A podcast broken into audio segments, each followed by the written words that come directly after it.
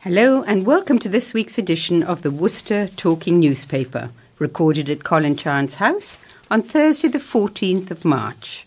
I'm Jenny Tansey, and with me reading the news are Sue Perry, Gloria Chapman, Kate Hudman. This week's engineer is Barry Hurd, standing in for Nigel, who's on holiday. Carol Hartle is working on the administration. And this week's copying team are Bernard and Doreen, Doreen Potter and Janet Bailey. Thanks to Worcester News for all our information. The headlines this week are Mayhem at McDonald's, Inseparable, Roundabout Crash Fears, Pray for Oscar, City University student jailed over death crash, and Don't Give Cash to Beggars. We have an announcement. Not everyone wants to hear the obituaries, so, so for those who do, they are now read after the final music has been played at the end of the um, at the end of the session. So we'll go straight on to the headlines and pass you over to Sue. And the first headline is Mayhem at McDonald's. A McDonald's manager has called for police action on youths causing chaos in the city centre. Natalie Butler, a manager at McDonald's in the Foregate, Worcester, said children have been smoking cannabis and playing chicken with buses outside the restaurant. West Mercia Police said it is currently serving criminal behaviour orders on some of the individuals involved. Chief Inspector Sean Kent, who handles local policing in South Worcestershire, said officers had been working with McDonald's to tackle the problems, resulting in a significant drop in the number of incidents at the site. He added, Worcester licensing team and safer neighbourhood officers have maintained a close working relationship with the management team at McDonald's for a number of months now. This has involved a number of meetings and regular contact with them. The very location in the centre of town means it is often used as a meeting place for young people, many of whom cause no problems whatsoever. Those that are identified are dealt with using the antisocial behaviour process.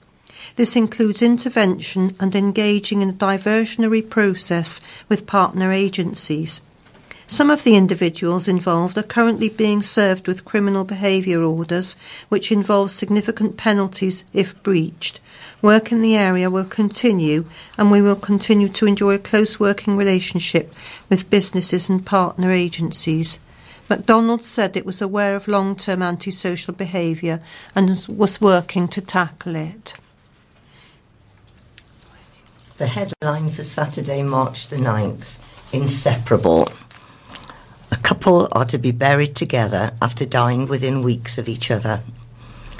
An inseparable city couple who were together for 64 years have died just a few weeks apart.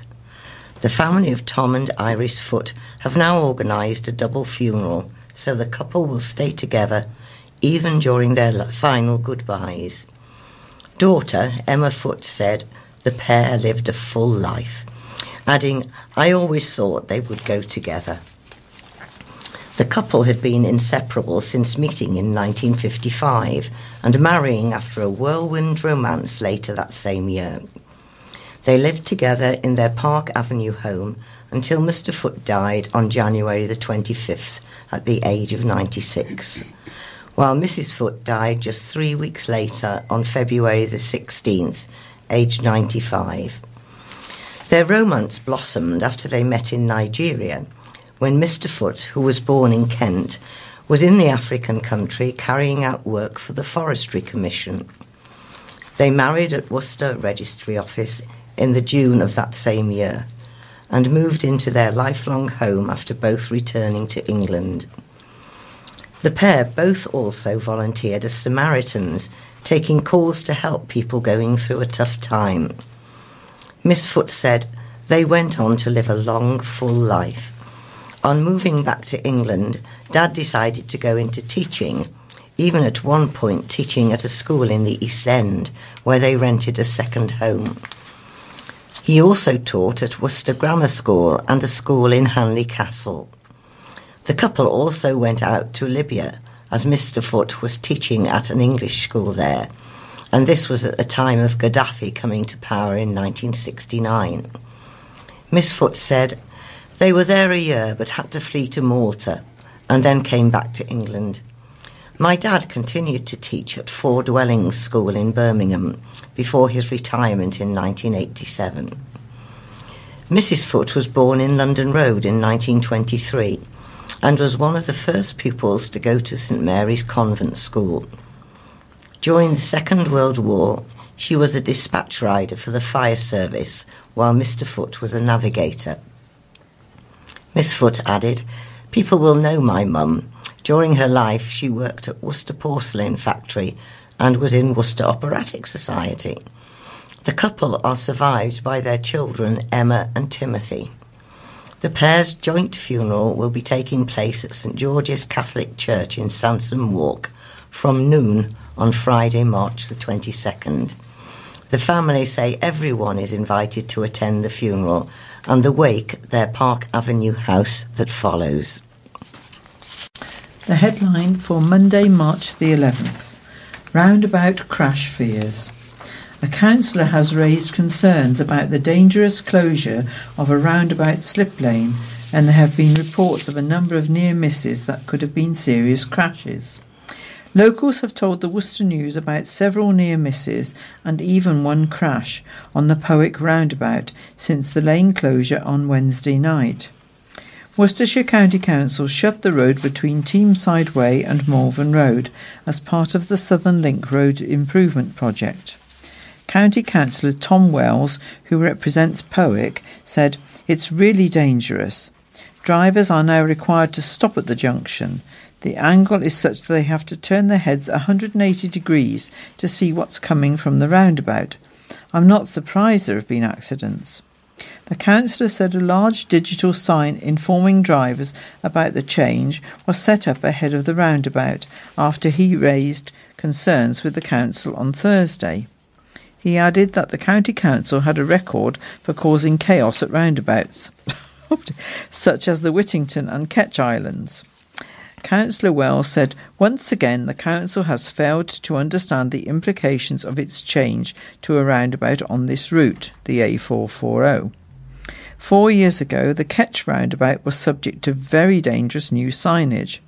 It was after my campaign that they were prepared to change the road markings.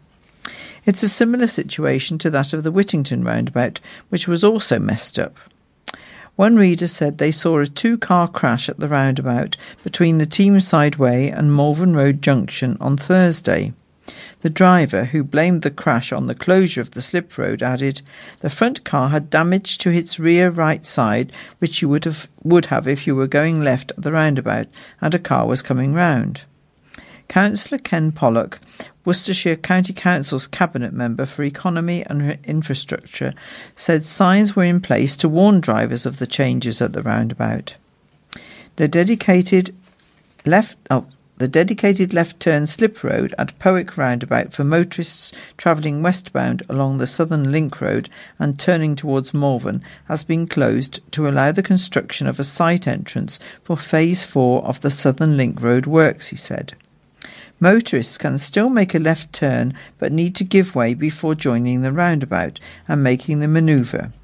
Signage was placed on site before the new configuration was introduced to advise motorists that there is a new road layout and a requirement to give way at the roundabout.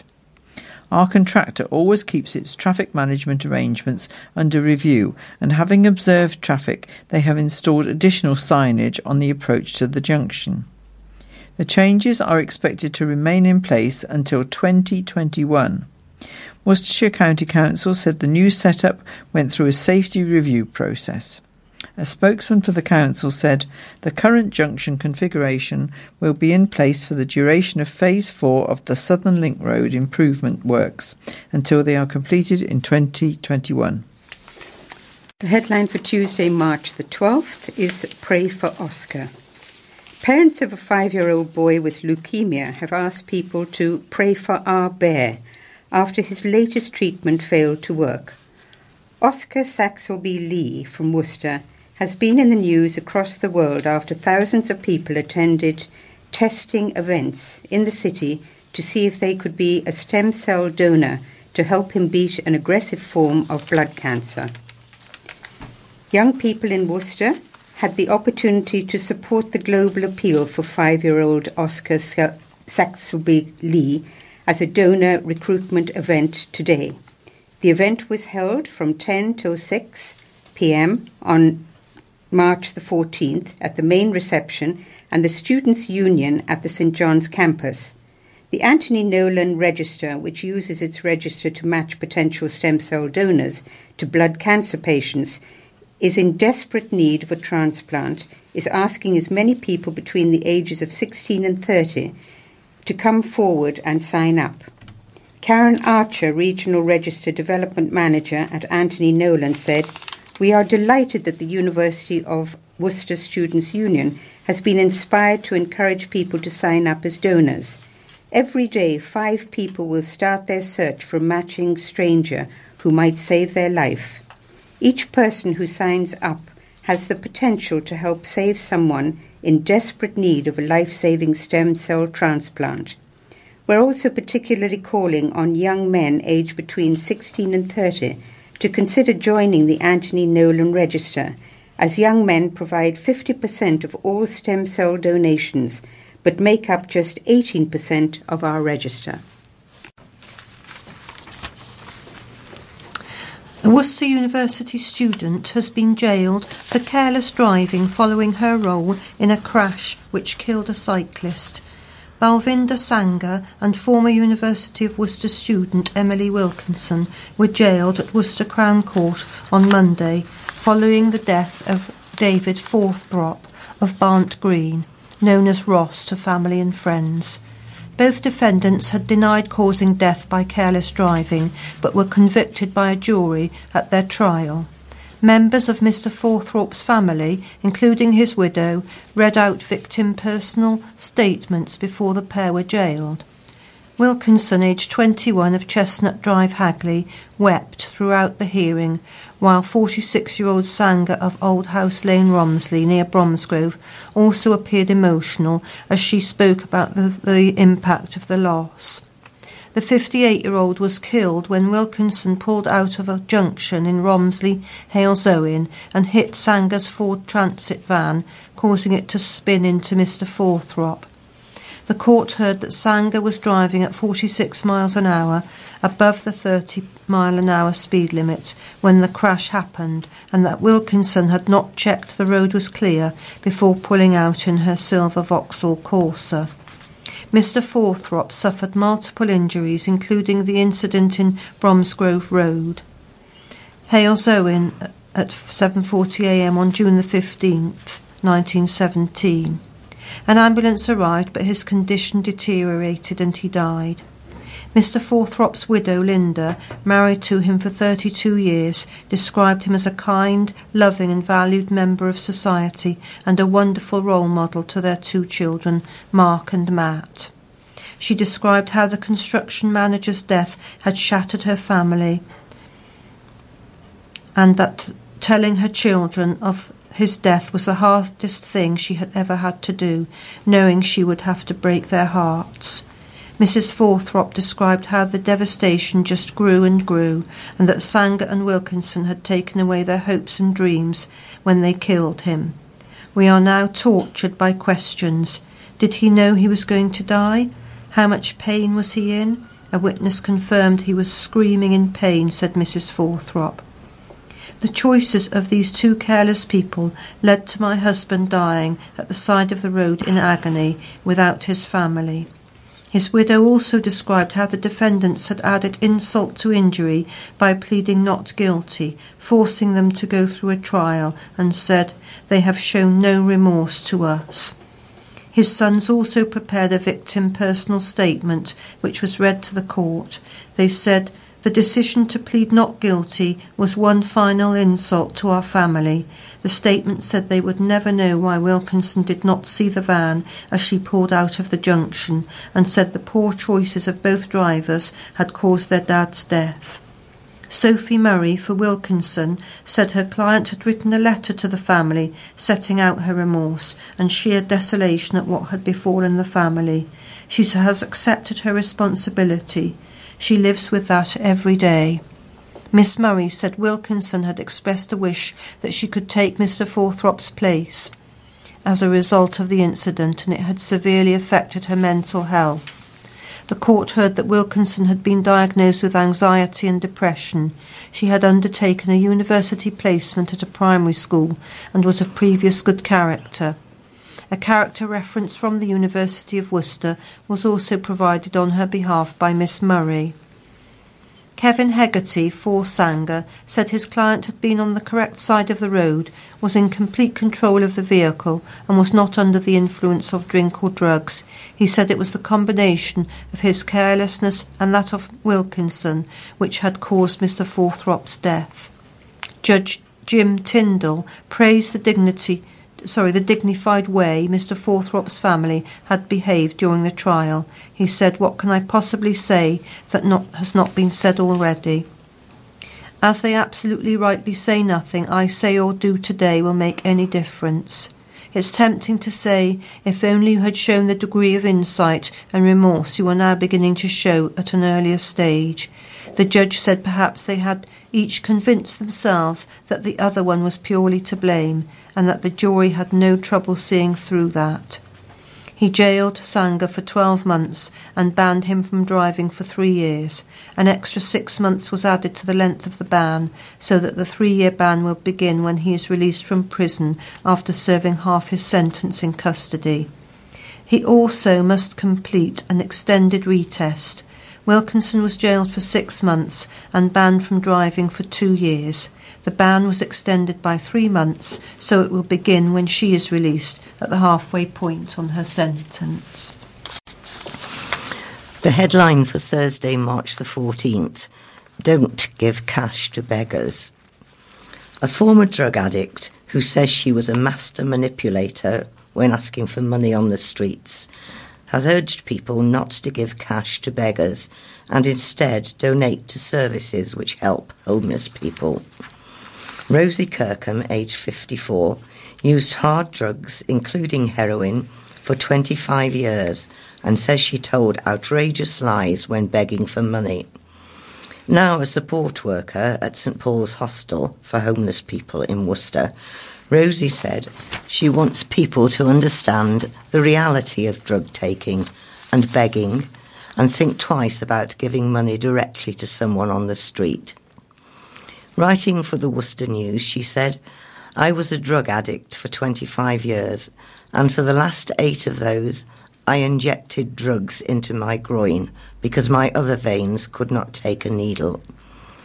I worry for the public who are used and manipulated as a money making tool and lied to.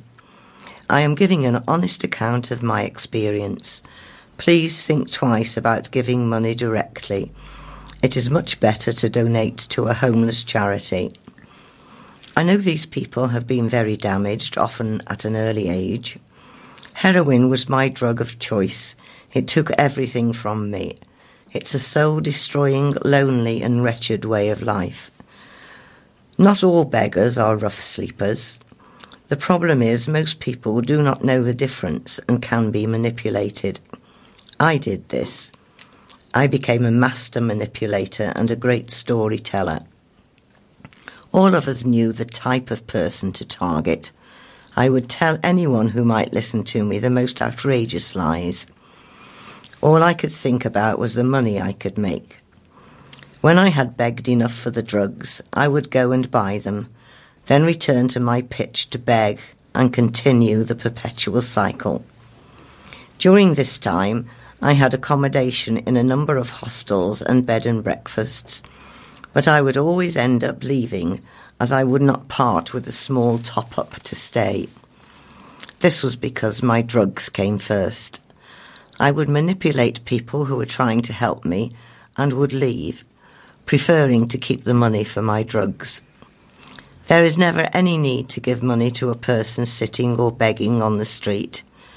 There are many, many soup kitchens in Worcester, so a person will not go hungry.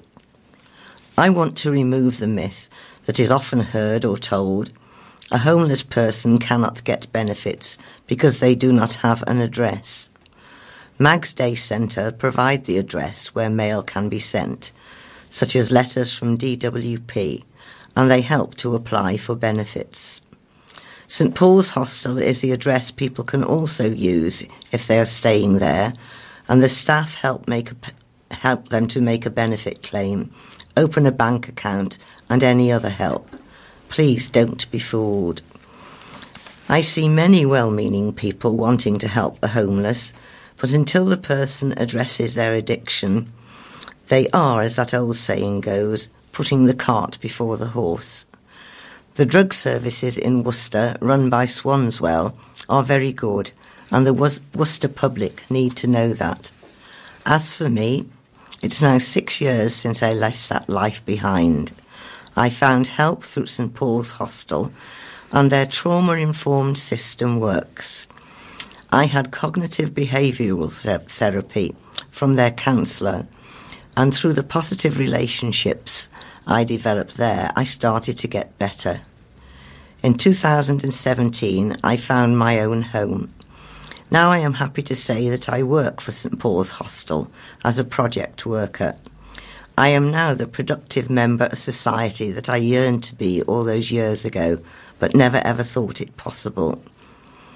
Instead of giving cash to beggars, Rosie urges people to donate to the Worcester Cares scheme instead to help fund services for homeless people. A small donation makes an enormous difference. £2 can pay for a meal, and £5 provides services to get someone off the street. You can donate £2 by testing, texting WORC 02 or £5 by texting WORC 05 to 70070. And now some other stories you may find interesting. A councillor has warned that cuts to youth services must be reversed to prevent a, a spike in crime. Peter MacDonald blamed a national increase in youth crime on austerity and said alarm bells should be ringing in Worcestershire. The country has been rocked by a spate of stabbings in recent weeks, although knife crime in Worcester actually fell from 106 offences in the year ending September 2017 to 87 crimes in the year ending October 2018. Knife crime in West Mercia also dropped from 477 offences in 2017 to 448 crimes in 2018. Mr MacDonald, the former leader of the County Council's Labour Group, said, a recent survey of youth workers across the UK by Unison has found that 83% of respondents said cuts to services had led to increased local crime and antisocial behaviour around stations, shops, and parks. You did not need to be expert in this area to predict that if you closed down youth centres, you would be throwing young people onto the streets, and there would be consequences. The very fact that youth centres were funded by the local authorities in the first place was to get young people off, off the streets and help young people gain self confidence and self esteem and be away from criminal activities. The County Council has been relentless in closing down youth centres as well as libraries and children's services. The alarm bells are ringing all around us. It's time the County Council knocked on the door of number 10 Downing Street and got more money for Worcestershire. Worcestershire County Council was unavailable for comment. Up to 12 people were injured and a woman was trapped inside her car following a pile-up involving five vehicles. Ambulances, fire crews, and police were called to the scene on the B4084 near Glacier Window Suppliers in Drakes Broughton following the crash around 8:30 a.m. A motorist involved in the collision but who did not wish to be named said the pile-up started from another car crashed into the back of him. He believes it was initially caused by a driver attempting to turn right. A woman was stuck inside her car and has been taken to hospital, though her injuries are not believed to be serious. A Hereford and Worcester Fire Control spokesman said, "We got a call at 8:43 and sent crews from Evesham and Worcester. We are dealing with an RTC involving 5 vehicles and up to 12 casualties were involved. We're currently working on an extraction from a vehicle." A spokesman for West Mercia Ambulance Service said, at 8.31 we were called to the B4084 near Glacier Windows. We have been made aware of a multi-vehicle collision. We sent two ambulances and a paramedic officer to the scene. We have treated two patients, one who has been discharged and one woman who is treated for injuries which are not believed to be serious, but she was taken to Worcestershire Royal Hospital for further assessment. A staff member at the Plough and Harrow pub near to where the crash took place said there was heavy traffic, but the road wasn't closed. Worcester Real Ale fans have joined forces with city landlords and brewers to stage a brand new pub beer festival. The festival has been organised by the Worcester branch of CAMRA and brings together a dozen city venues. The venues taking part are the Arch Rivals, the Cardinal's Hat, the Dragon Inn, the Eagle Vaults, the Firefly, the Imperial, the King Charles II, the Oil Basin, the Paul Pry, the Plough, the Sociable Beer Company, and the Worcester Brewing Company. Organisers promise over 120 beers and ciders, some never seen before in the city.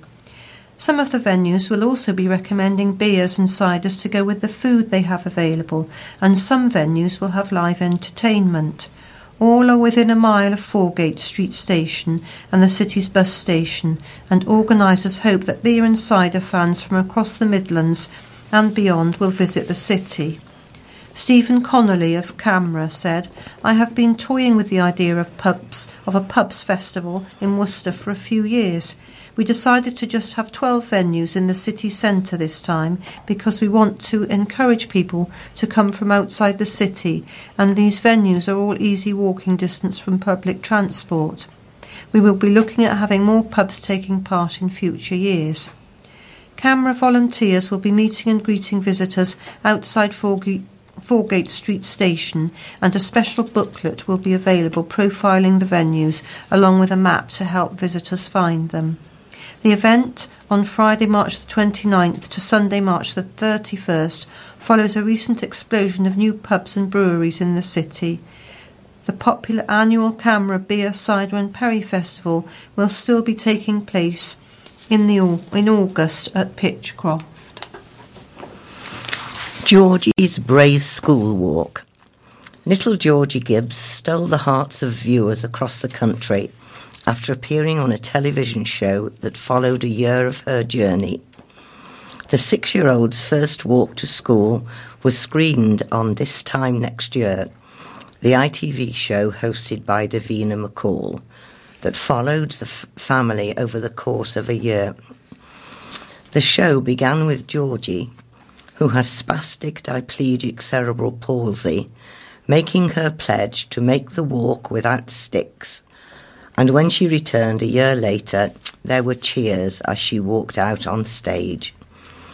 The presenter, who called the youngster a fighter, asked, I have to ask Georgie, did you manage to walk to school without your sticks?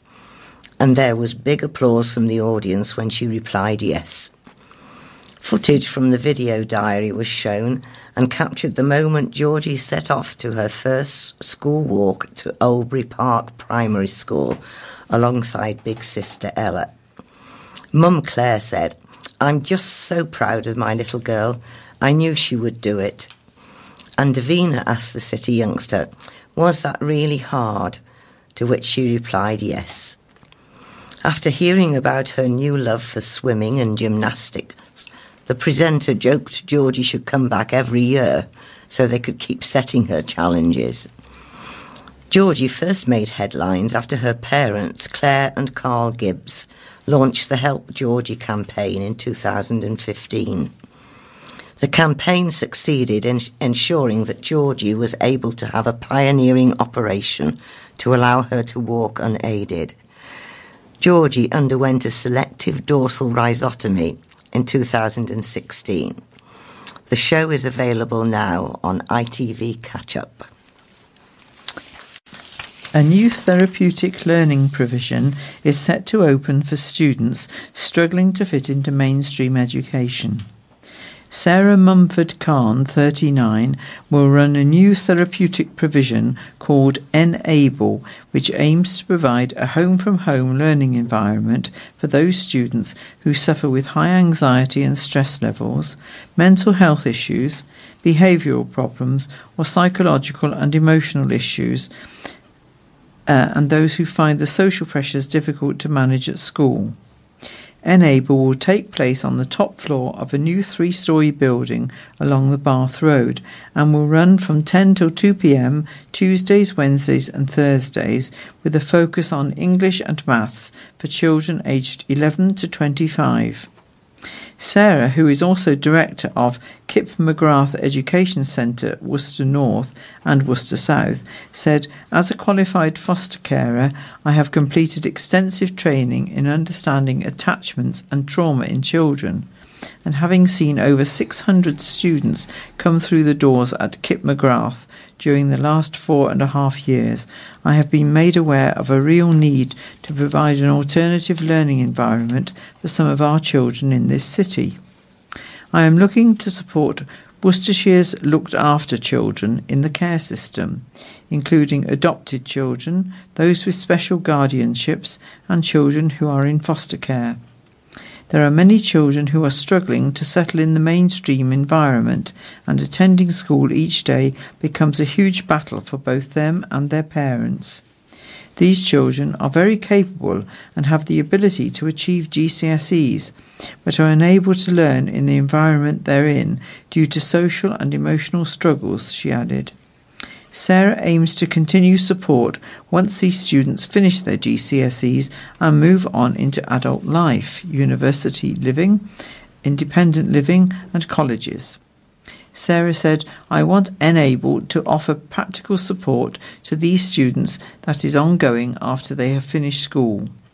This would be to offer a service with form filling, applications, job interviews, uniforms, provide transport for their belongings, and ultimately to set them up with host families for when they come back from university. I want Enable and our staff to be the advocates for these children that often feel like they have no one else.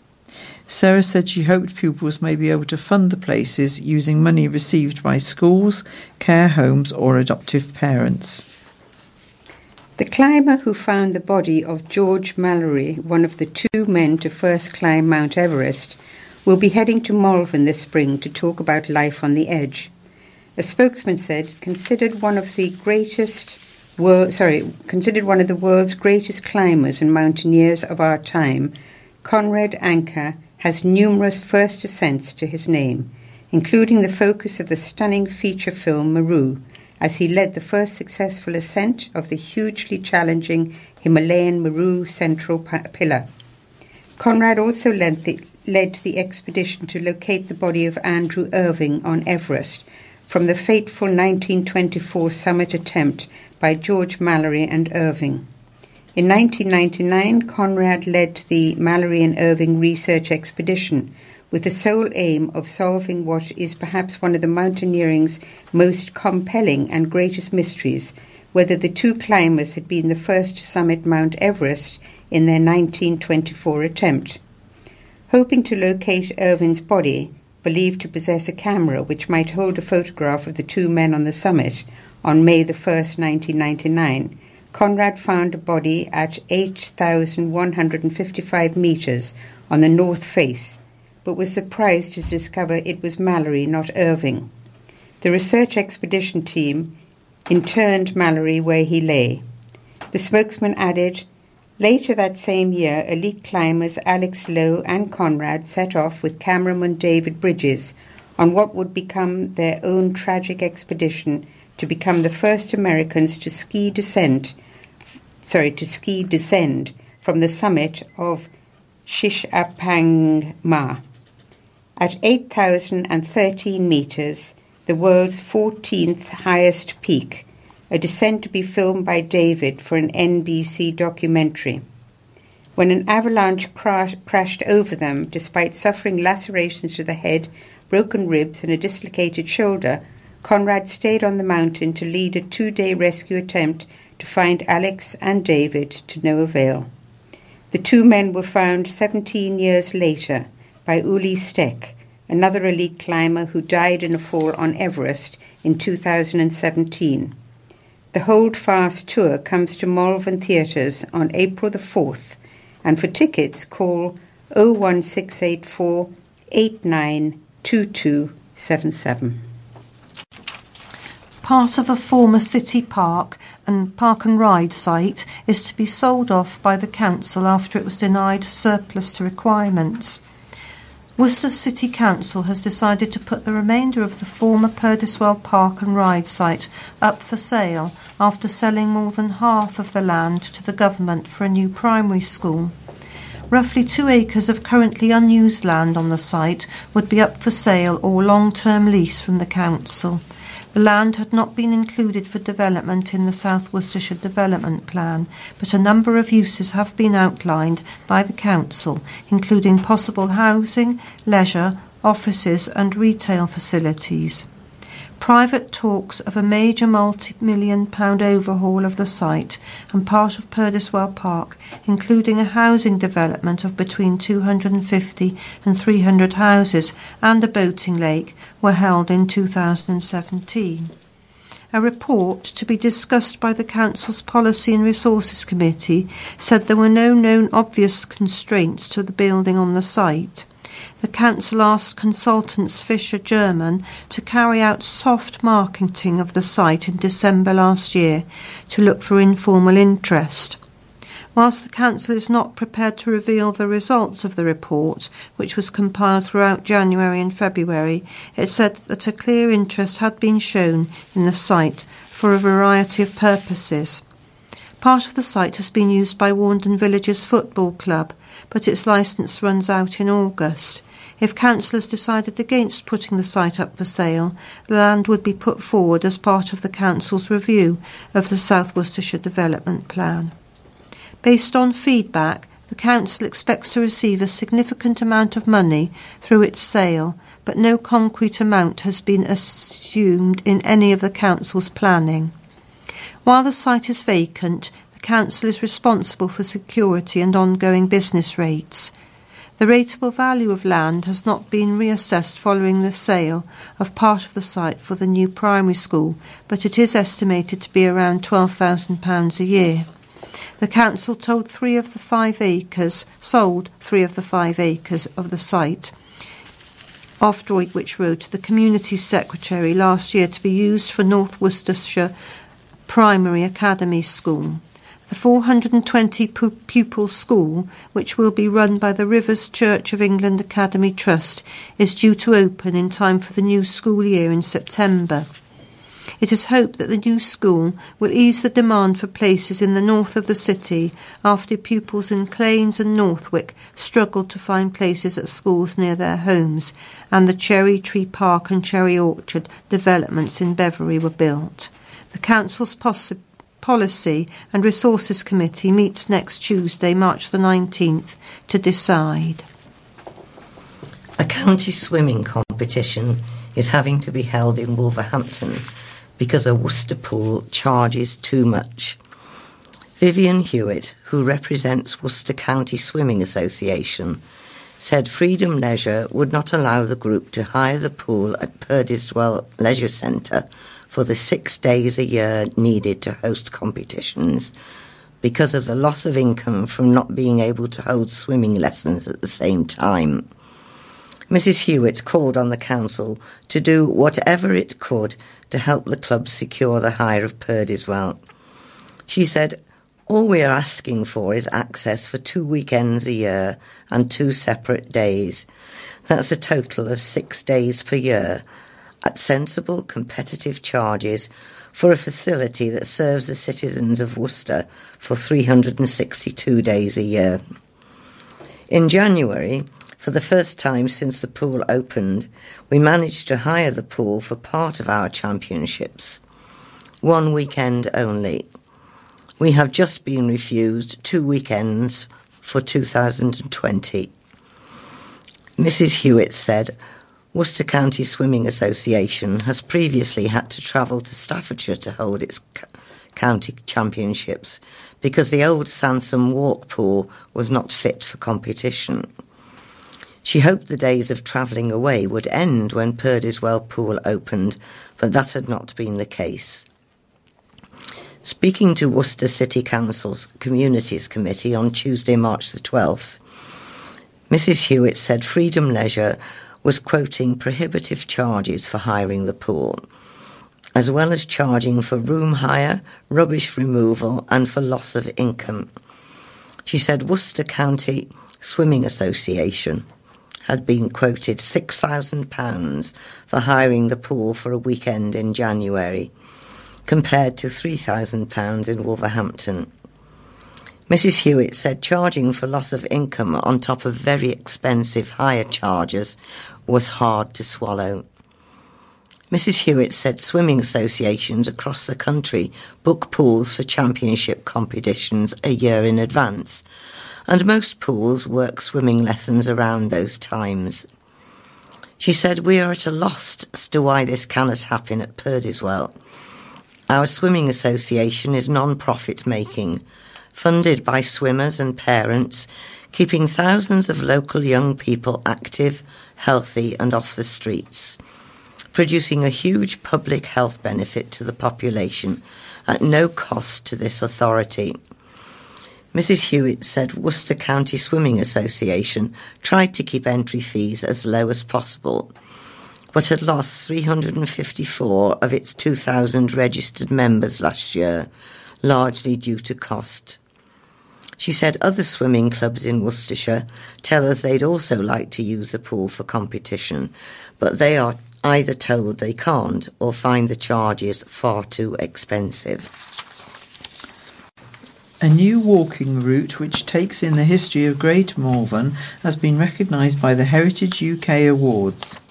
Great Malvern Route to the Hills has been shortlisted in the Must Visit Contribution to Heritage and Best Family Day Out categories at the event on Monday, March the 25th. The awards recognise places contributing to the world of heritage and are open to all historical houses, heritage gardens, museums, and archaeological sites. The Route to the Hills Trail was officially launched last year and encapsulates Great Malvern's history through a series of wall and floor plaques, benches, signs, and art installations. Starting at Great Malvern Railway Station, the route tells stories of the town's past, including its unique geological medieval beginnings, Victorian water, water cure developments, musical, literary, and visual arts and world changing scientific and technological innovations. The Heritage Lottery funded project has been led by Malvern Hills District Council and involved nine other organisations. Councillor David Watkins, chairman of the project board, said, It is wonderful news to hear the Great Malvern Route to the Hills has been recognised by three different categories at the Heritage UK Awards. A lot of time, research, and hard work went into the project, which has enabled both residents and visitors to connect with the town's rich history. The route has become a lasting legacy for the town, which I am com- confident will be enjoyed for years to come. Residents have voted in favour of plans for the biggest permit parking scheme in the city. More than 700 people voted for the scheme, which covers the Arboretum area of the city. County, count, sorry, County Councillor Matthew Jenkins said the scheme will stop the area from being used as a free car park for the city centre. He added, People have talked about an arboretum parking scheme for about 30 years. Now it's definitely going to happen. There were 709 votes in favour and 33 against. Just under 61% of people returned their voting slips. we had to have over 50% returned, and of those returns, over 80% had to be in favour of the plan. It will be the biggest parking scheme in Worcester by a long way. The votes had to be returned by March the 4th, and Councillor Jenkins found out about the result on March the 7th. He thanked the Arboretum Residents Association for helping him to deliver voting slips to the 1,220 homes on the affected streets. The councillor added, We would knock on their doors, and if someone was in, we would hand a slip to them. Sometimes people were happy to sign it while we and then hand it over, and they would post it back, or we would collect it. The councillor will now, sorry, the yeah, the councillor will now meet with the county council officer to thrash out the details of the scheme, including whether certain streets should have visitors' bays. The subsequent plan will then go out for consultation. Councillor Jenkins expects the scheme, scheme to be in place by the end of October. Do I stop? Um, we're going to have some sport now. So this is a an article um, relating to rugby and Worcester Warriors. Worcester Warriors face up to six weeks without injured hooker Jack Singleton, but a world record breaker looks set to step into the breach. Since going away with USA last month, Joe Taufetes has written his name into the history books by becoming the leading front row try scorer in international rugby. The 26 year old surpassed Ireland legend Keith Wood's long standing record haul of 15 tries with a hat trick against Uruguay in the America's Rugby Championship. Fresh from bagging a brace in the win over Canada to increase his tally to 20 touchdowns in 22 internationals, Taufetes is due to come back to Worcester later this week. His return to Sixways comes at an ideal time for Warriors who are embroiled in a relegation battle in the Gallagher Premiership and have been hit by Singleton's injury. Singleton damaged his elbow in the 17 6 defeat at Newcastle Falcons two weeks ago, and boss Alan Solomons expects his first choice hooker to be sidelined for more than one month. Jack doesn't require an operation, which is really positive, Solomon said. Depending on how the injury heals, it will be between four and six weeks. Niall Annett stepped into Singleton's shoes and produced a man of the match showing in Warriors' 33 30 defeat to Exeter Chiefs on Saturday. The Irishman had made a quicker than expected recovery from a shoulder injury to pack down for Worcester, but looked in discomfort when he left the field to be re- replaced by Isaac Miller. However, with Taufetes set to arrive, Solomons reckons Warriors will be able to manage without Singleton as they look ahead to their meeting with Bristol Bears at Ashton Gate on Saturday, March the 23rd. If you think about it, we have got Joe coming back and Niall got through his Saturday's game, Solomon said. Touch wood, Niall is going to be fine and Isaac is there as well, so we do have three hookers at the moment. Jack is not that far off. He missed this week, so that's one week, and we haven't got a game next weekend. He is then two weeks away from possibly playing. It might be a wee bit longer, but he is certainly going to be back before the end of the season. Solomons was also impressed with the performance of Miller at the weekend. The 24 year old has a torrid afternoon at Falcons, but did little wrong during his 17 minute cameo against Chiefs. I thought Isaac did really well, Solomon said. He hit all his line outs and buzzed about the field. He's a good young player and was put in a very difficult position last week in a side that wasn't playing particularly well. Centre Francois Venter had to be replaced after suffering a blow to his head, but Solomons praised Ollie Lawrence for the impact he made off the bench. Francois seemed all right after the game, but he will have to go through the protocol, Solomons added. There is a two week break before we play again, so that should give him ample time to recover. Having said that, I thought Ollie came on and did really well. We forgot that Ollie was at school last year, but I thought he had a really good game.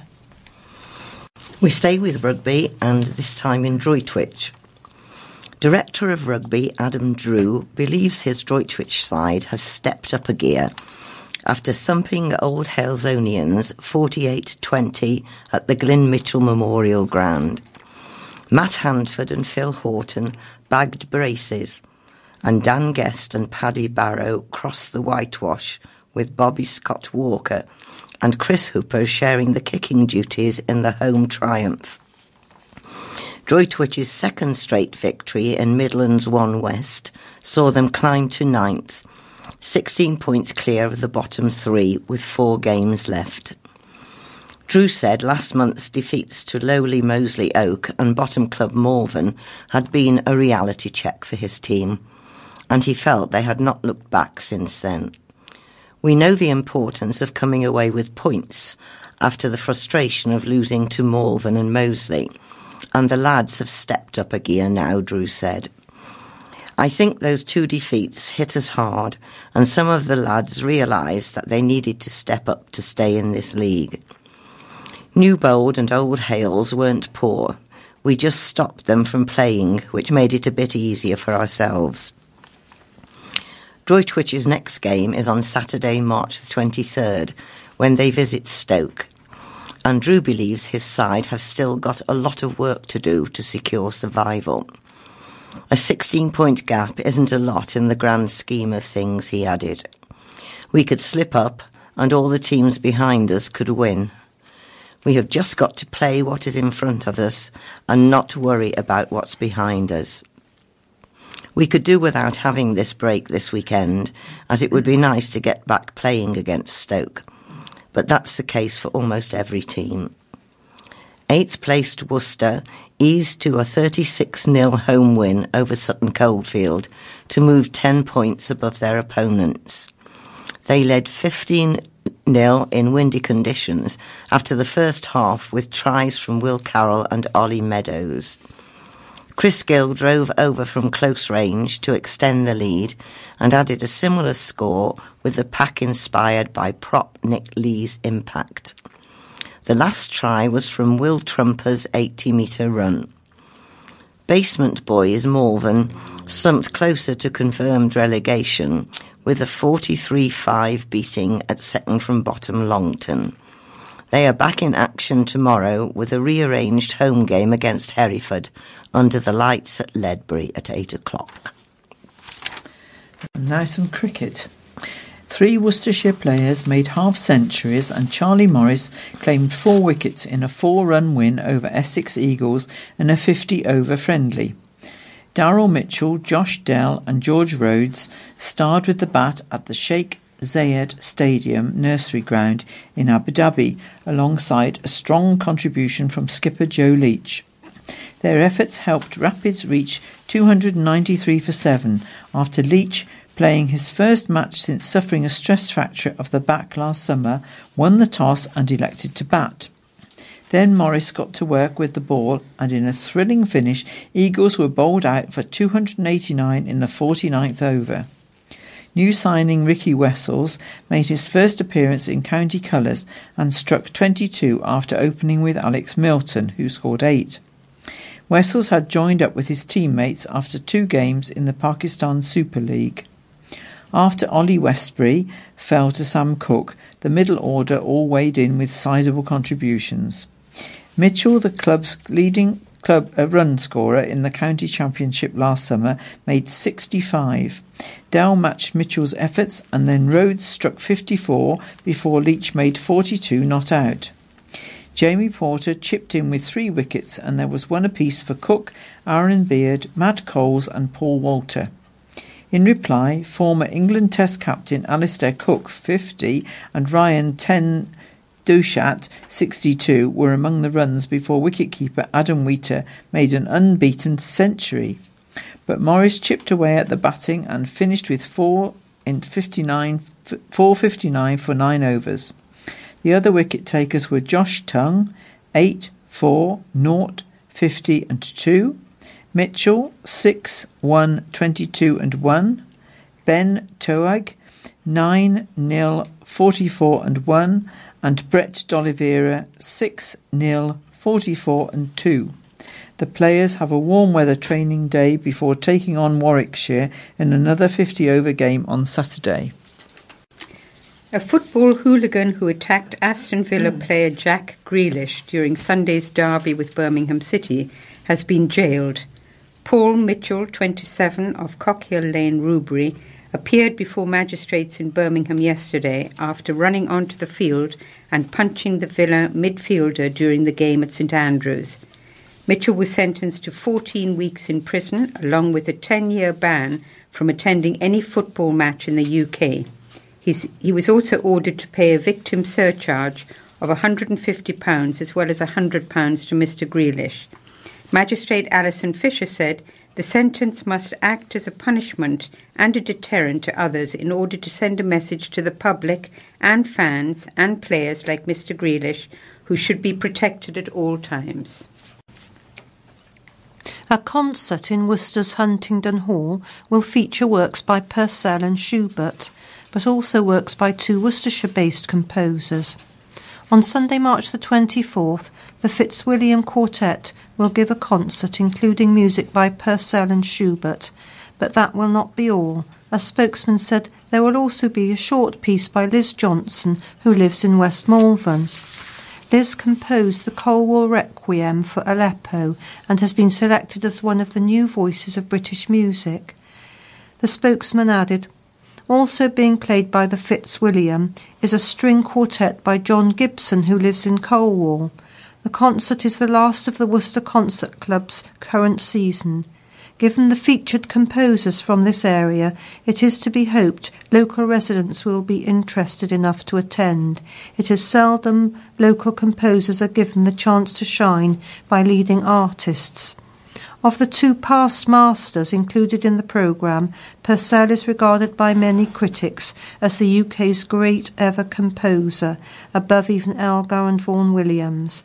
Purcell died in 1695 at the height of the Baroque but in modern times his Dido's Lament has won many new admirers, thanks in part to inspiring recordings from artists as diverse as Emma Kirkby and Jeff Buckley. Buckley, who came from a rock background, was able to tackle the haunting high notes because of the extraordinary range and expression of his voice. Schubert was one of the greatest Austrian composers of the Romantic period. Tickets are available from the box office at the rear of the hall or ordered by phone telephone Worcester 61147 and collected on the day. The Mayor of Worcester has encouraged men to get tested for prostate cancer after he attended a screening event in the city. Jabba Riaz was the first person to give a blood sample at Worcester Racecourse on Thursday evening and has said men need to stop refusing to take care of themselves. The annual event is hosted by Worcestershire Ambassadors and Worcestershire Prostate Awareness and saw 261 men attend this year. Councillor Riaz admitted he had reservations about being tested before going to the event. I turned 40 a year ago and I had the same doubts as well, he said. Do I really need testing? I'm fit and healthy. The fact that you don't always know what the process involves, people think they are going to fiddle with your bits, but it's not like that. If there is something wrong and they catch it early, then something can be done to save your life. Some men think they are proving something by not looking after themselves. You're not proving anything by not going and doing this. You are more manly if you go and get tested. Rob North, who helped put on the event on behalf of Worcestershire, Worcestershire Prostate Awareness, discovered he had aggressive prostate cancer following a chance screening at a social event at Sixways Stadium. He told us last year, Without going to that cancer screening, I wouldn't be here today. It basically saved my life. Councillor Riaz continued, These volunteers and these events that are taking uh, they are, that they are taking across the county are saving lives, and that's what it boils down to see. Two. Improvement works in the Shambles and Church Street have begun this week. No comment. the work follows the completion of major works carried out in the area by Severn Trent Water. The scheme is being delivered by Worcestershire County Council in partnership with Worcester City Council, which is jointly funding the project. Councillor Ken Pollock County Cabinet Member for Economy and Infrastructure said, I'm delighted that work is beginning on this scheme. The planned works will significantly, significantly improve this historic area of Worcester City and will also complement the improvements made in other areas of the city over the last few years. It is another example of our town centre improvement programme, which has been successful in other areas of the county. Councillor Adrian Gregson, Vice Chair of the City's Place and Economic Subcommittee, said the work will help to ensure that the Shambles continues to be a vibrant place which people can want to shop in, visit, and socialise in. Included in the scheme are plans to resurface the footways and the road, introduce segregated loading bays for delivery vehicles and the planting of trees, improvements to furniture, and upgrading lighting. There was disappointment for City mm. singer Luke Swatman at the weekend after his run in the Voice UK competition came to an end. The 35 year old appeared on the latest show screening on Saturday night, and sadly for his fans, it was revealed that he was eliminated at the battle round stage of the contest. Saturday's show saw the St John's resident, known as Worcester's Pavarotti, pitted against Nicola Dennis, another of American singer Jennifer Hudson's picks. The pair performed together singing Elton John's classic Your Song, but as team coach, she had to pick one contestant to take through to the next round. And despite another powerful performance, which received praise from will.i.am and Olly Murs, Mr. Swatman narrowly missed out. The coach said she was extremely proud of Mr. Swatman's performance though described it as polished and almost perfect. After the show was screened, Mr. Swatman wrote on Twitter, Thank you all for your support. It's been an amazing journey. Thanks to Jennifer and Olly for turning for me and giving me the opportunity. Love to all my friends. Congratulations, Nicola. What a battle that was. Have the best time. Pupils helped athletics legend Steve Cram to launch this year's Worcester City Runs. The popular event returns for the fifth year in September. The former Olympic runner and science ambassador Lawrence Hatfield of Air Products met pupils from St Barnabas C of E First and Middle School for the launch, which had a science theme in the lead up to British Science Week. Pupils took part in a running training session and liquid nitrogen demonstrations with household items at the Stonebow Road School in Pershore. They were also joined by Jennifer Kelly, founder of the Grace Kelly Childhood Cancer Trust, accompanied by Lily Filmer, a Year 3 pupil who recently returned to the school after treatment for leukemia. The Trust will be the event's official charity partner for 2019. The school's head teacher, Steve Booth, said, It's been great that Steve has been able to come to the school and share his experience with the children and help promote sport. He has been able to give the children an insight into his successes and has motivated lots of people today a partnership between Worcester City Council and Events of the North, the event has its first title sponsor with Worcester based industrial gases firm Air Products signing up to back the Worcester City runs for three years. The Worcester City Half Marathon 10K and Young Athletes Run will take place on September the 15th. This year, the event will be extended over two days and will include a new junior challenge. Steve Cram said, The children have been fantastic. They were incredibly enthusiastic. It is great to see a school encouraging the kids to be healthy, fit, and active. We hope a lot of them will come and take part in the event in September. A retirement roadshow aimed at people over 55 is set to take place in Worcester for its ninth year. The Over 55s Retirement Roadshow run by the Worcestershire based National Careline, is free to visit and takes place at the Guildhall from 9:30 to 2:30 p.m. on Saturday, March the 9th. Organiser of the National Careline Retirement Roadshow, Barbara Davies, said, You have to try your best at life and not waste it.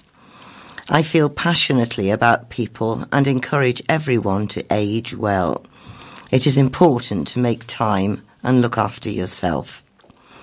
Mrs. Davies, aged 67, added, The roadshow has grown over the years. It is a community project and makes a big difference. It is so humbling when you meet people and hear their stories. The roadshow offers help and advice on the relevant issues concerning older people.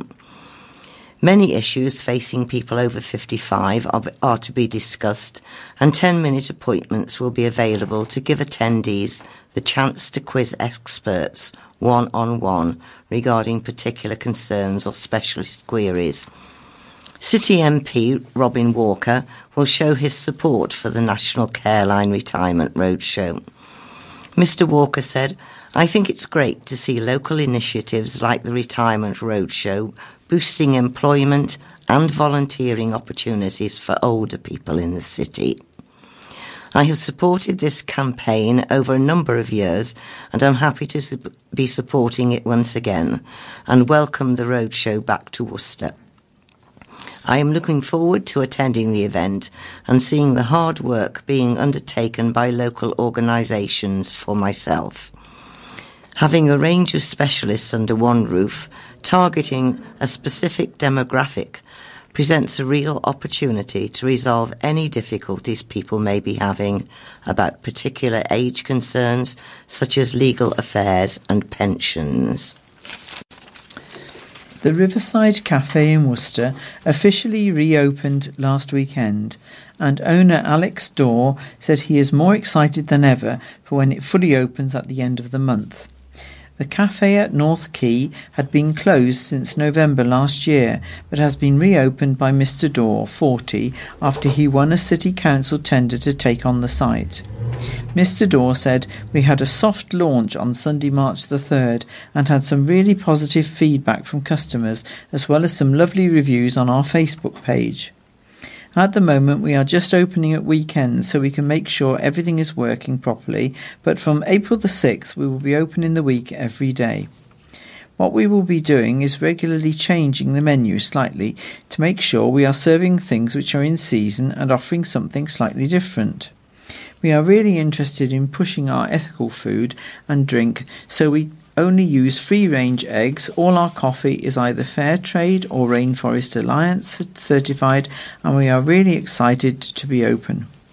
The cafe was originally opened by Chris Wise, who ran it alongside his partner Mandy Thomas for 12 years before deciding to close it in November last year. A man from New York is hoping a picture of his father's wartime lover from Kidderminster will help him to finally track down the brother he never met. Donald Wright, 64, from Mattydale, US, wants to find his long lost half brother, believed to be named David Jones, after thinking about him for 30 years.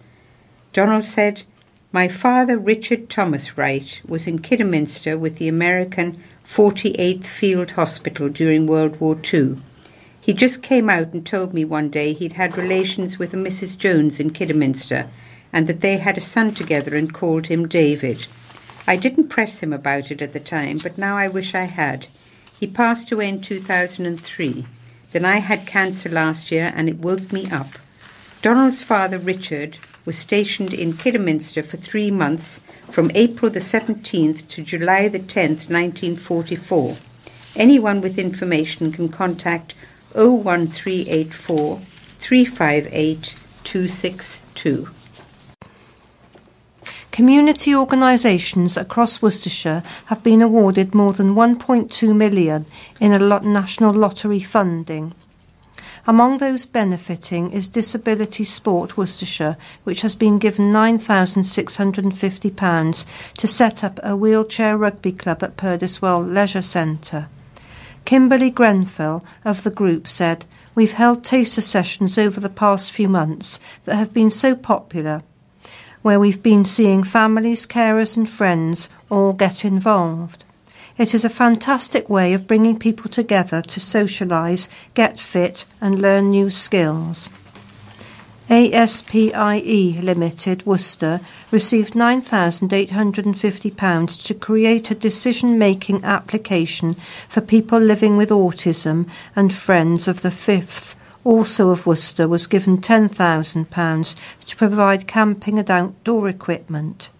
The Oasis Academy in Warndon have been given £9,610 to build a sensory garden, and the Word Association Worcester £9,580 to encourage creative writing by those experiencing mental health problems.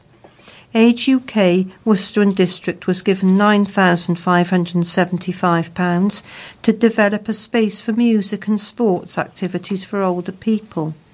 Evesham Bowling Club has been given £10,000 towards new kitchen units and toilets, and the Garage Art Group, also based in Evesham, another £10,000 to stage art workshops and exhibitions for people with disabilities.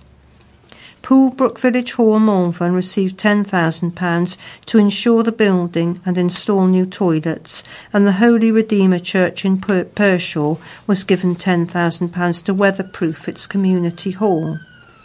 Flyford Flavel School received £10,000 to install an outdoor play area, and the Wallace House Community Centre in Evesham received £9,997 to run its community activities.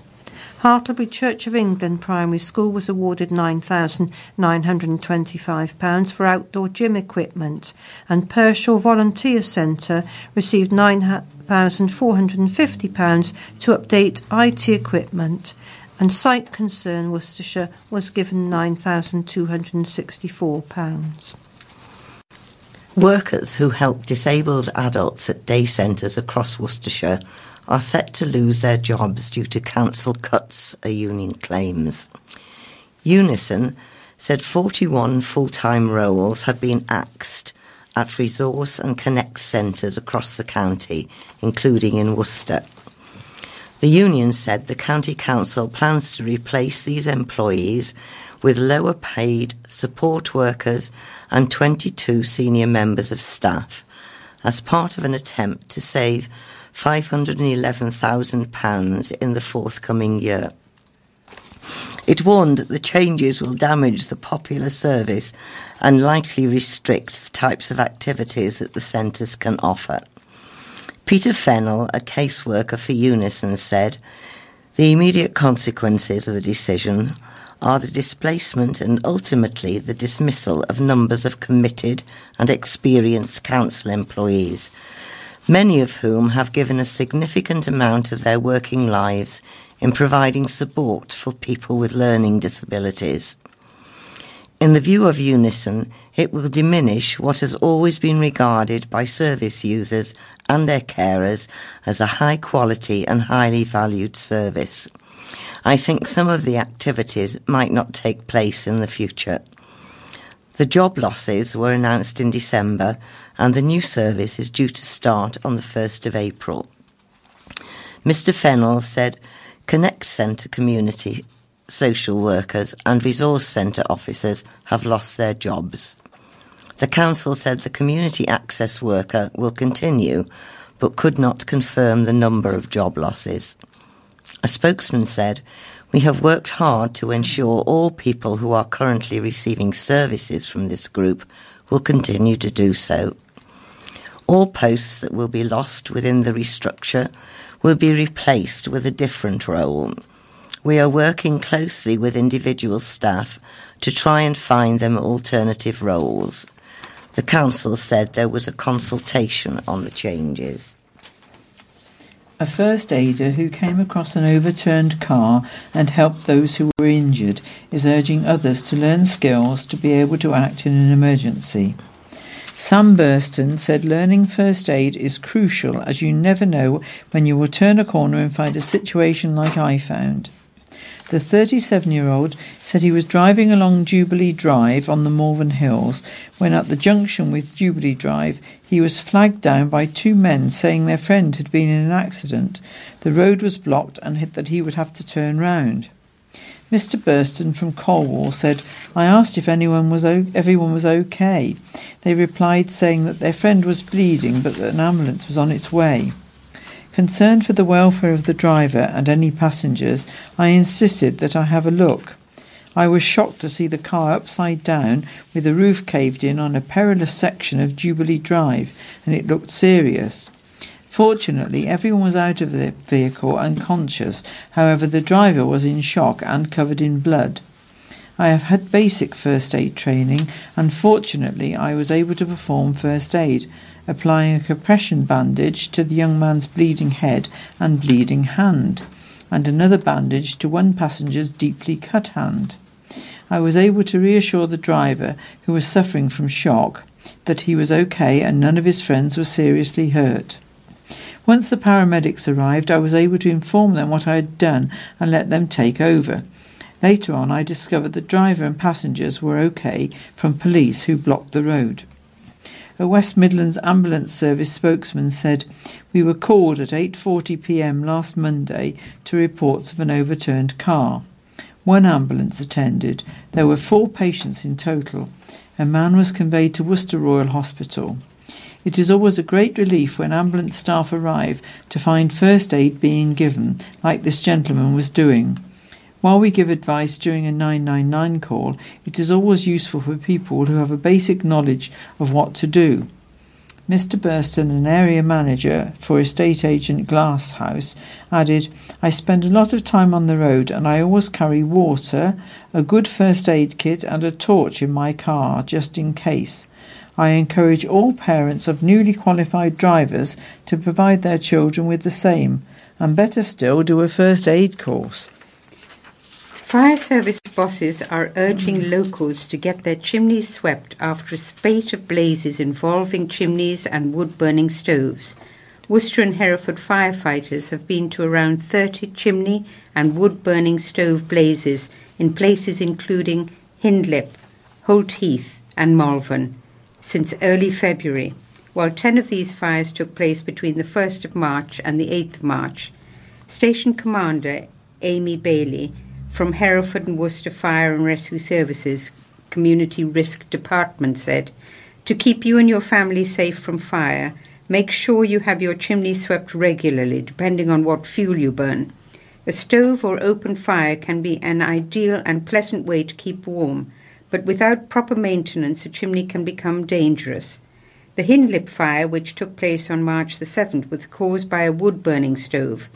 Two crews from Worcester and Droitwich used special equipment to put out the blaze in the chimney stack. In addition to the blazes in Hindlip, Holdlip, Hold, sorry, Holt Heath, and Malvern, there were also two in Evesham, one in Har- Harvington, one in Wickhamford, three in Kidderminster, and several in North Worcestershire and Herefordshire. Station Commander Bailey urged residents to make an appointment with a registered chimney sweep in, if their chimney is due a clean. She added that locals should take care and avoid fireplace blaze.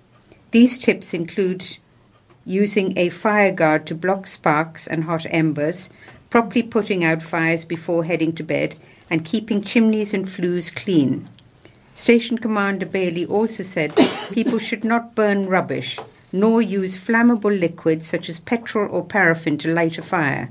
Further chimney safety and advice and details of local chimney sweeps are listed on the Fire Services website at www.fwfire.org.uk under the Safety and Advice section.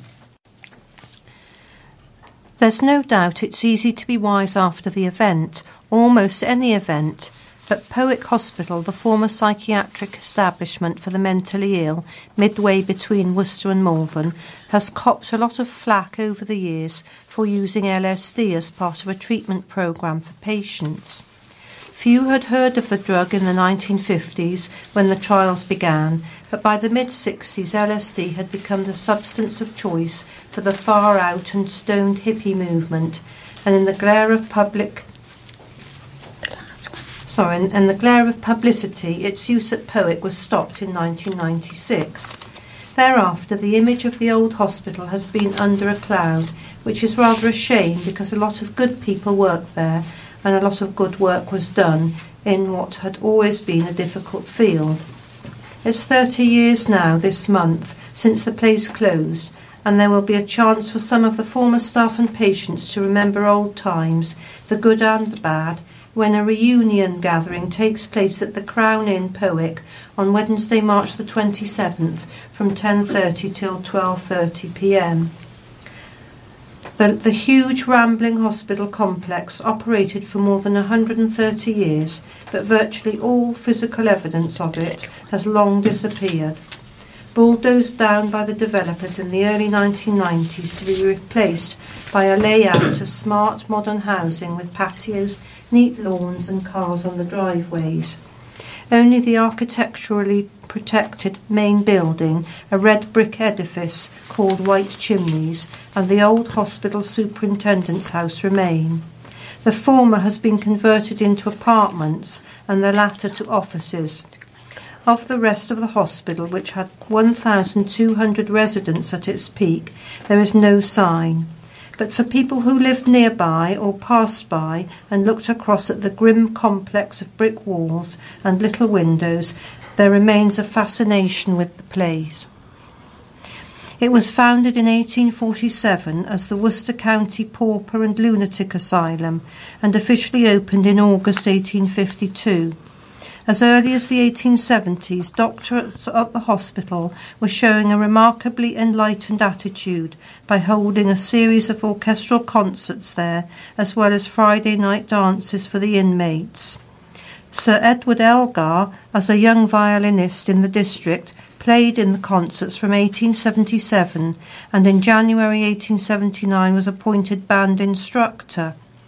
Few people know more about Powick Hospital than Worcester historian and former university lecturer Frank Crompton. He's been researching its history and patients for more than 20 years and assembled around three quarters of a million words on the subject. It made you weep inside to hear him say children had been dispatched there for no other reason than that they were born deaf, unable to communicate properly, and they were deemed mentally ill inadequate, and sent away. Tragic doesn't begin to describe it. The hospital's 48 acre site on the edge of the village, looking across to the Malvern Hills, was deliberately chosen because government regulations had two main requirements. Firstly, such asylums should be close to main roads for ease of patient transport, and secondly, the site should fall away to provide an attractive outlook for residents. Dr. Crompton explained a ha ha surrounded the hospital grounds on the Malvern side, so there were no interruptions to the views of the hills. The impression was one of freedom, but the reality was quite different.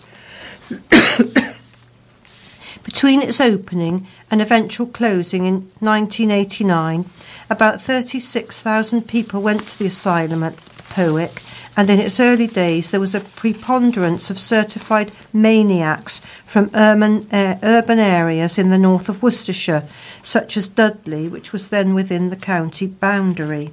This did not necessarily imply there was a higher percentage of mad people in Dudley, Dr. Crompton added, but the population lived closer together in places like that, and eccentric behaviour felt more threatening. It was more easily noticed and brought to the attention of the authorities sooner. You could probably be a maniac in rural areas for quite some time before anyone noticed. Patients were transported to Powick initially by horse and carriage, and later by train to Worcester and then onward vehicle. The asylum had originally opened with two separate wings, one to accommodate a hundred men and the other a hundred women. There were five wards and separate staff on each wing. However, it didn't get off to a particularly auspicious start when the first medical superintendent committed suicide after only 18 months. Thereafter, things settled down and the complex expanded as more buildings were added. They were selling the notion that you could cure insanity, said Dr. Crompton. In reality, there was little they could do for the majority of patients. Also, some people were sent to Powick Hospital and other institutions like it were not mentally insane at all. One young girl was admitted for moral insanity after stealing ten shillings from her father, and there were more like her. On the other hand, some patients were seriously disturbed. There was an occasion when the asylum had two men who both thought they were William the Fourth. They were put on the same ward, but a fight broke out and one cut off the other's nose. They were removed to separate wards, and a note in the superintendent's diary read, After that, we decided one William Fourth per ward was quite enough. The positive side to Powick Hospital for many of the poor patients was that they were safe from the hardships they would have endured outside.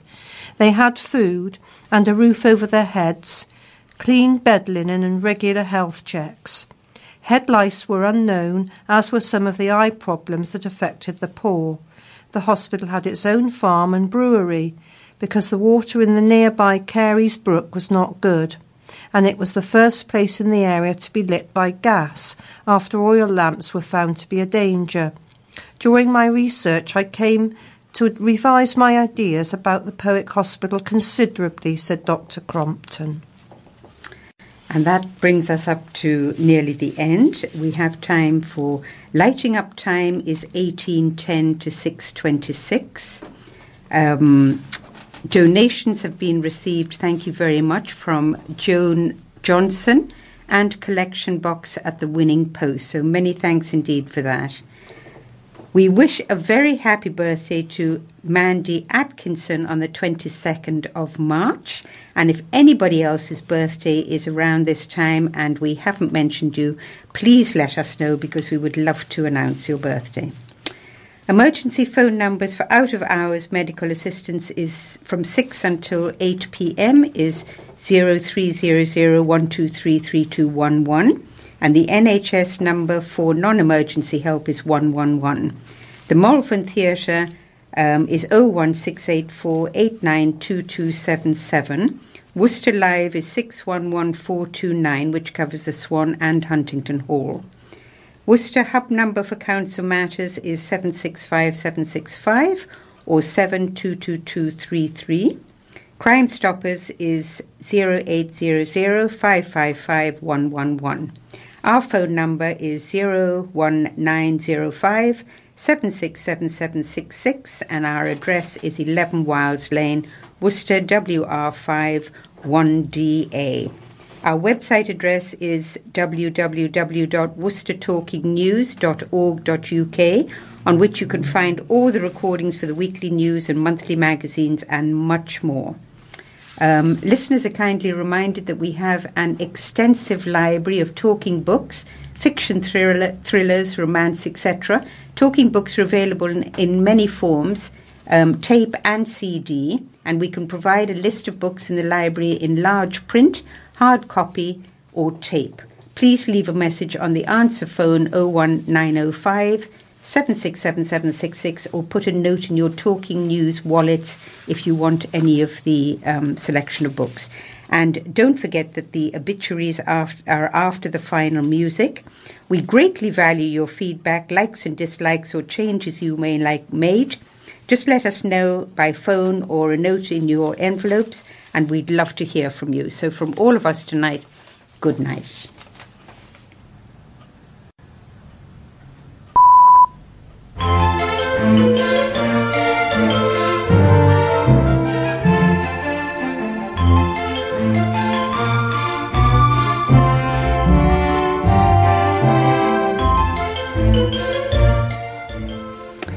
The thought for today is Luke 18, verses 35, 38, 40 to 43. As Jesus approached Jericho, a blind man was sitting by the roadside begging. He called out, Jesus, son of David, have mercy on me. Jesus stopped and ordered the man to be brought to him. When he came near, Jesus asked him, What do you want me to do for you? Lord, I want to see, he replied. And Jesus said to him, Receive your sight, your faith has healed you.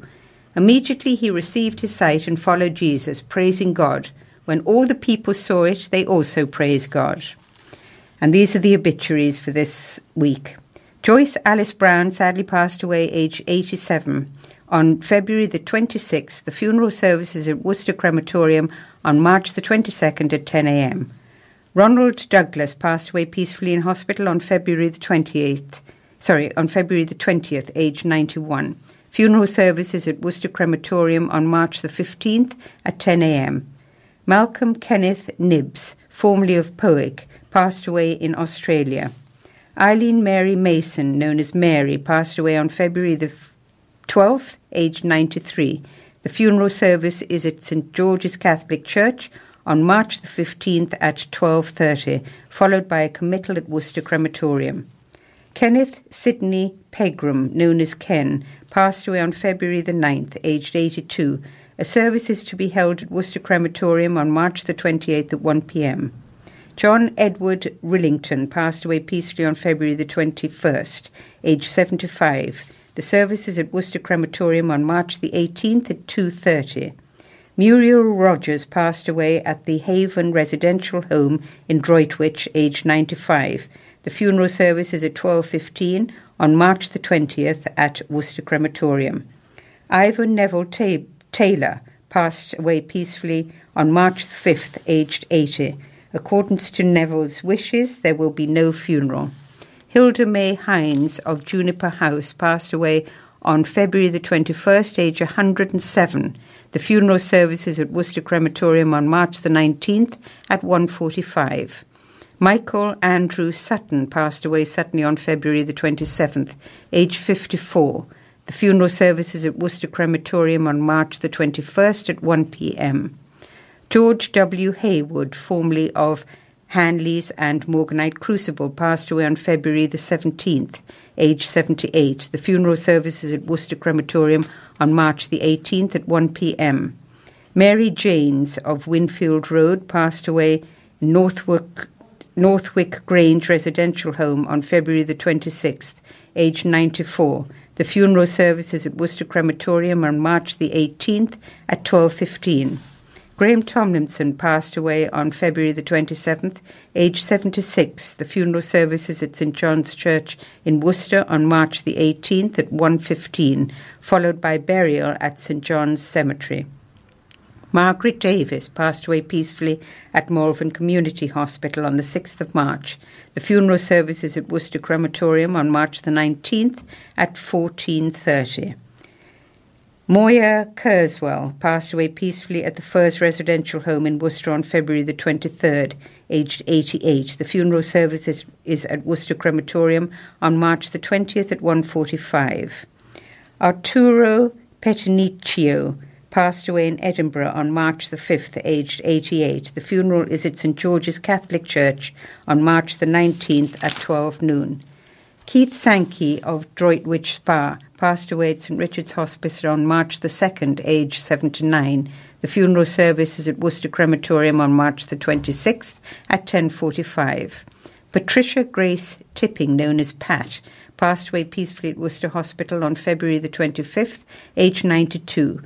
The service is at Worcester Crematorium on March the 26th at 1.45.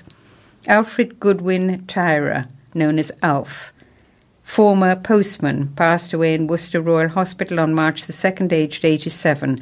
The funeral service is at Worcester Crematorium on March the 28th at 10:45. Sorry, March the 20th at 10:45. John White passed away peacefully on February the 10th, aged 82. The funeral is at Astwood Chem- um, Cemetery on March the 21st at 3:15. Terence Frank Burt, known as Terry, passed away in St Richard's Hospital on February the 28th, aged 72. The funeral service is at Worcester Crematorium on March the 29th at 1 p.m. Edward William Caulfield passed away on March the 2nd, aged 89. The funeral service is at Worcester Crematorium on March the 20th at 11:30.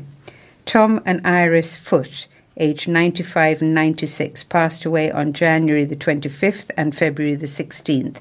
Their joint funeral will be on March the 22nd at St George's Catholic Church at 12 noon. Edna Rose Freeman passed away on February the 28th, aged 99. The funeral service is at Martin's Church on March the 21st at 1 pm, followed by committal at Worcester Crematorium. Barrow Skip passed away on March the 6th, aged 89. The funeral will be at Colwell Bay on March the 21st. Betty Doreen Wardle, née Powell, passed away on March the 8th, aged 87. The funeral is at Worcester Crematorium on March the 21st at 10 a.m. Our thoughts and prayers go to all the family.